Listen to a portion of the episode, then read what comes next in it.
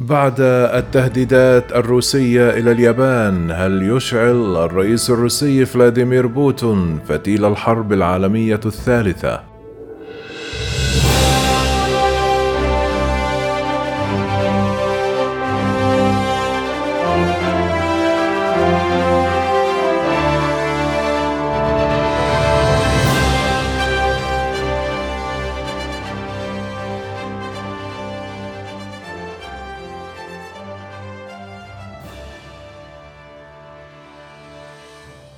فتح الغزو الروسي في أوكرانيا الباب على مصراعيه أكثر من أي وقت مضى لإندلاع حرب عالمية ثالثة.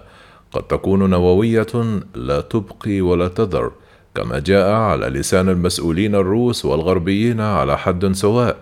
وفي ظل عجز القوات الروسية عن إسقاط الرئيس الأوكراني فلاديمير زيلينسكي والسيطرة على العاصمة كييف تتفاقم المخاوف من لجوء فلاديمير بوتين إلى استخدام أسلحة نووية أقل تكتيكية منها والمعروفة بإحداثها دمارا شاملا في نطاق جغرافي محدود لكن مع عواقب لا تحمد عقباها. حذر وزير الخارجية الروسي سيرجي لافروف من خطر نشوب حرب عالمية ثالثة وقال إنه أمر حقيقي لا يمكنك التقليل من شأنه كما حذر وزير الخارجية الروسي الغرب من الاستهانة بالمخاطر المتزايدة لحدوث صراع نووي قال إنه يرى أن إمداد حلف الناتو لأوكرانيا بالأسلحة يعني في جوهره أن التحالف الغربي ضالع في حرب بالوكالة مع روسيا. في المقابل اعتبرت الخارجية الأمريكية تصريحات لافروف حديثا فضفاضا هو قمة اللامسؤولية وفي تطور لافت شهدت ترانسنيستريا المنطقة الانفصالية في مولدوفا الثلاثاء وقوع انفجارين وأبلغت السلطات عن هجوم بقاذفات قنابل يدوية على وزارة في العاصمة وعزز الحادث المخاوف من تمدد النزاع في أوكرانيا المجاورة. وفي كييف قال مستشار الرئاسة ميخائيليو بودلياك أن روسيا تسعى لزعزعة استقرار المنطقة ما يعني أن على مولوديفيا أن تتوقع وصول زوار في إشارة إلى القوات الروسية مضيفا إذا سقطت أوكرانيا ستكون القوات الروسية غدا على أبواب كيشيانو داعيا إلى العمل سويا من أجل أن تضمن كييف الأمن الاستراتيجي للمنطقة. وحشدت الولايات المتحدة الحلفاء من نحو أربعون دولة في ألمانيا الثلاثاء لتعزيز قدرات كييف العسكرية. ويهدف الاجتماع إلى تسريع تزويد أوكرانيا بعتاد عسكري تطالب به لصد الغزو الروسي. كما قال وزير الخارجية الأوكراني ديمترو كليبيا أستطيع أن أقول شيئا واحدا الجيش الأوكراني سيكون لديه شيء يقاتل من أجله. لقد دخلنا مرحلة جديدة لم يكن أحد يفكر فيها قبل شهرين. تجري عملية نقل أسلحة إلى القوات الأوكرانية من حلف شمال الأطلسي وذلك وفقا لمعايير الناتو. وبعدما تحفظت أولا عن تزويد أوكرانيا بأسلحة هجومية أقدمت واشنطن شأنها في ذلك شأن بريطانيا وفرنسا وبلجيكا على هذه الخطوة. حتى ألمانيا أعلنت أنها ستأذن بتسليم عربات مصفحة من طراز جيبارد إلى كييف وأكدت هولندا أنها سترسل مدافع هاوتزر المدرعة للعاصمة كييف. وفي أقصى الشرق حذرت روسيا الثلاثاء اليابان من أنها ستضطر إلى اتخاذ إجراءات انتقامية. إذا تم توزيع المناورات البحرية الأمريكية اليابانية على الحدود الشرقية لروسيا. قال نائب وزير الخارجية الروسي نحن نرى أن مثل هذه الإجراءات من قبل الجانب الياباني تشكل تهديدا لأمن بلدنا.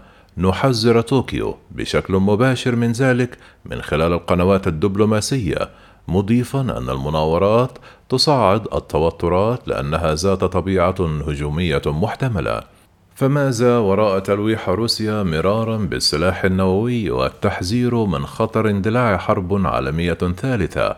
هل يتكرر السيناريو الأوكراني في مولدافيا؟ وما تداعيات الحشد الغربي العسكري الداعم لأوكرانيا والتهديدات الروسية الأخيرة لليابان.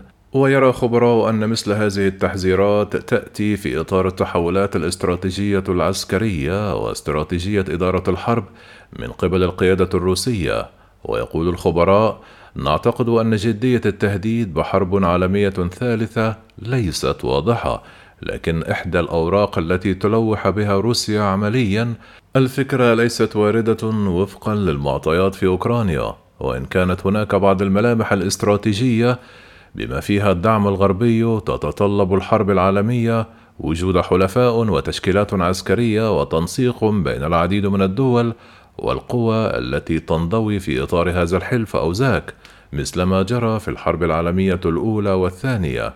روسيا وحيدة وليست لها حلفاء وهذا التعديد لا يعد كونه ورقة لكنه سيؤخذ من الغرب على محمل الجد. وفي المقابل اعتبر بعض الخبراء أن روسيا على استعداد الآن للقيام بعمليات عسكرية تأخذ شكل بداية مواجهة شاملة مع الغرب، وقال إن عدم حدوث تقدم عسكري واضح أو مقنع للقوات الروسية في معظم الجبهات والخسائر الناجمة عن الدعم غير المتوقع من الدول الغربية وحزمة العقوبات. بدأت تقلق القيادة في روسيا. لذلك يعتقد خبراء أن تصريحات لافروف بأننا أمام حرب عالمية ثالثة يجب أخذها على محمل الجد. ويرى خبير استراتيجي أن التهديد النووي لم يرد إلا على لسان القيادة الروسية مرة تلو الأخرى وهو جزء من التلويح بأن روسيا لديها قوة نووية وتستطيع أن تستخدمها ضد الغرب وفق محددات مثل تأكد الروس من أن هناك تهديدا وجوديا لا نراه اليوم. كما أضاف الخبراء أن قضية النووي غير واردة في المدى المنظور إلا إذا تطورت الحرب باتجاهات وجدت روسيا نفسها لا محالة أمام خيار لا ثاني له علاوة على أن القيادات الأوروبية ردت بالجملة الشهيرة يجب أن تتذكر روسيا بأنها ليست وحدها من يملك السلاح النووي. كما يرى محللون أن احتمال نشوب حرب عالمية نووية صرح به الرئيس الروسي في اليوم الثالث من المعارك بعد أن أمر بوضع القواعد والأسلحة النووية على هبة الاستعداد. كانت هذه رسالة للغرب البعض اعتبرها ضغطا على الغرب ولإطلاق يد روسيا في أوكرانيا. ولكن لأن الآلة العسكرية الروسية لم تكن بالكفاءة التي اعتقدها الروسي ويبدو أننا أمام سيناريوهات أصعب ويجب أن يأخذ المجتمع الدولي هذه التهديدات على محمل الجد وأن الخطر ليس بعيدا. كما يرى خبراء أن الحراك الانفصالي في مولدافيا يأتي ضمن الرسائل التي توجهها روسيا ويضيف أن قيادات الانفصاليين في إقليم تراندستيريا اتهمت أوكرانيا بأنها ضربت مراكز متفجرات ومخازن أسلحة في المنطقة التي تعيش فيها منذ فترة شبه حكم ذاتي ويتواجد فيها حوالي 1500 جندي روسي الرئيس الأوكراني حذر من أن روسيا لن تتوقف بل تتجه إلى دول أخرى في أوروبا. وربط الحرب بالرئيس بوتين شخصيا. لا أعتقد أن الأمور ستتطور في مولديفيا لكن هي رسالة بضرورة ضبط الأمور وعدم الدخول في المعارك. لا سيما وأن الخطة الروسية هي بالاستيلاء على الجنوب الأوكراني التي تشكل امتدادا للإقليم الانفصالي في ترانسنيستريا. وربما تريد أن تضمه. وجاءت هذه الأحداث بعد الضربات المتتالية داخل روسيا. اليوم تعرضت مدينة بيلغورود الروسية التي تقع على بعد أربعون كيلومترا فقط من الحدود الأوكرانية إلى ضربات هذه العمليات في العمق الروسي هي جزء من استراتيجية الحرب في المرحلة الثانية للرد على موسكو التي تؤكد أن لها خيارات تحريك الحرب خارج روسيا وأوكرانيا. ويرى خبراء بأن أحداث مولوديفيا هي تكرار للسيناريو الأوكراني وتأكيدا للرواية الغربية في بداية الحرب على أوكرانيا عندما قال بعض المسؤولين الأوروبيون بأن أوكرانيا لن تكون المحطة الأخيرة. وقال مدير مركز بروكسل الدولي للبحوث يجب وقف هذه الحرب بأي ثمن. ومواجهة طموح الرئيس بوتين سيناريو أوكرانيا يمكن أن يتمدد إلى عدة رقع جغرافية في دول البلطيق والجوار والاتحاد السوفيتي السابقة وأحداث مولدوفيا تلقي بظلالها على السيناريو الأسوأ. كما صرح خبراء بأن الغرب يسلح أوكرانيا علنا ولكن معظم الأسلحة التي وصلت هي أسلحة دفاعية باعتراف الرئيس الأوكراني نفسه لكن كانت لهذه الأسلحة تأثير كبير في عرقلة التقدم الروسي وتأخير ومنع الانتصار الساحق لروسيا كما كان يعتقد الرئيس بوتون أو المحللين العسكريين في بداية الحرب. ويرى خبراء أن اليابان هي جغرافيا أمريكية بامتياز منذ نهاية الحرب العالمية الثانية وأي تحركات عسكرية أمريكية أو مناورات أمريكية يابانية في هذه المنطقة وفي هذا التوقيت بالذات يمكن أخذها على أنها مناورات لتحسين الدفاعات الأمريكية أو لمحاولة إرسال رسائل لروسيا بأن الولايات المتحدة الأمريكية عسكريا متواجدة حول الجغرافيا الروسية من كل النواحي مضيفا يمكن الحديث عن حرب باردة متقدمة ويمكن القول أننا على أبواب حرب عالمية ثالثة نظرا لأن القوات الأمريكية تتدفق إلى حول روسيا من كل اتجاه أوروبا وحلف الناتو واليابان. ولا يجب إغفال أو إهمال زيارة وزير الدفاع والخارجية الأمريكيين إلى كييف ومن ثم إلى ألمانيا حيث اجتمع مع ممثلي أكثر من خمسون إلى ستون دولة أعضاء في حلف الناتو وممثلي دول لديها اتفاقيات مع الناتو.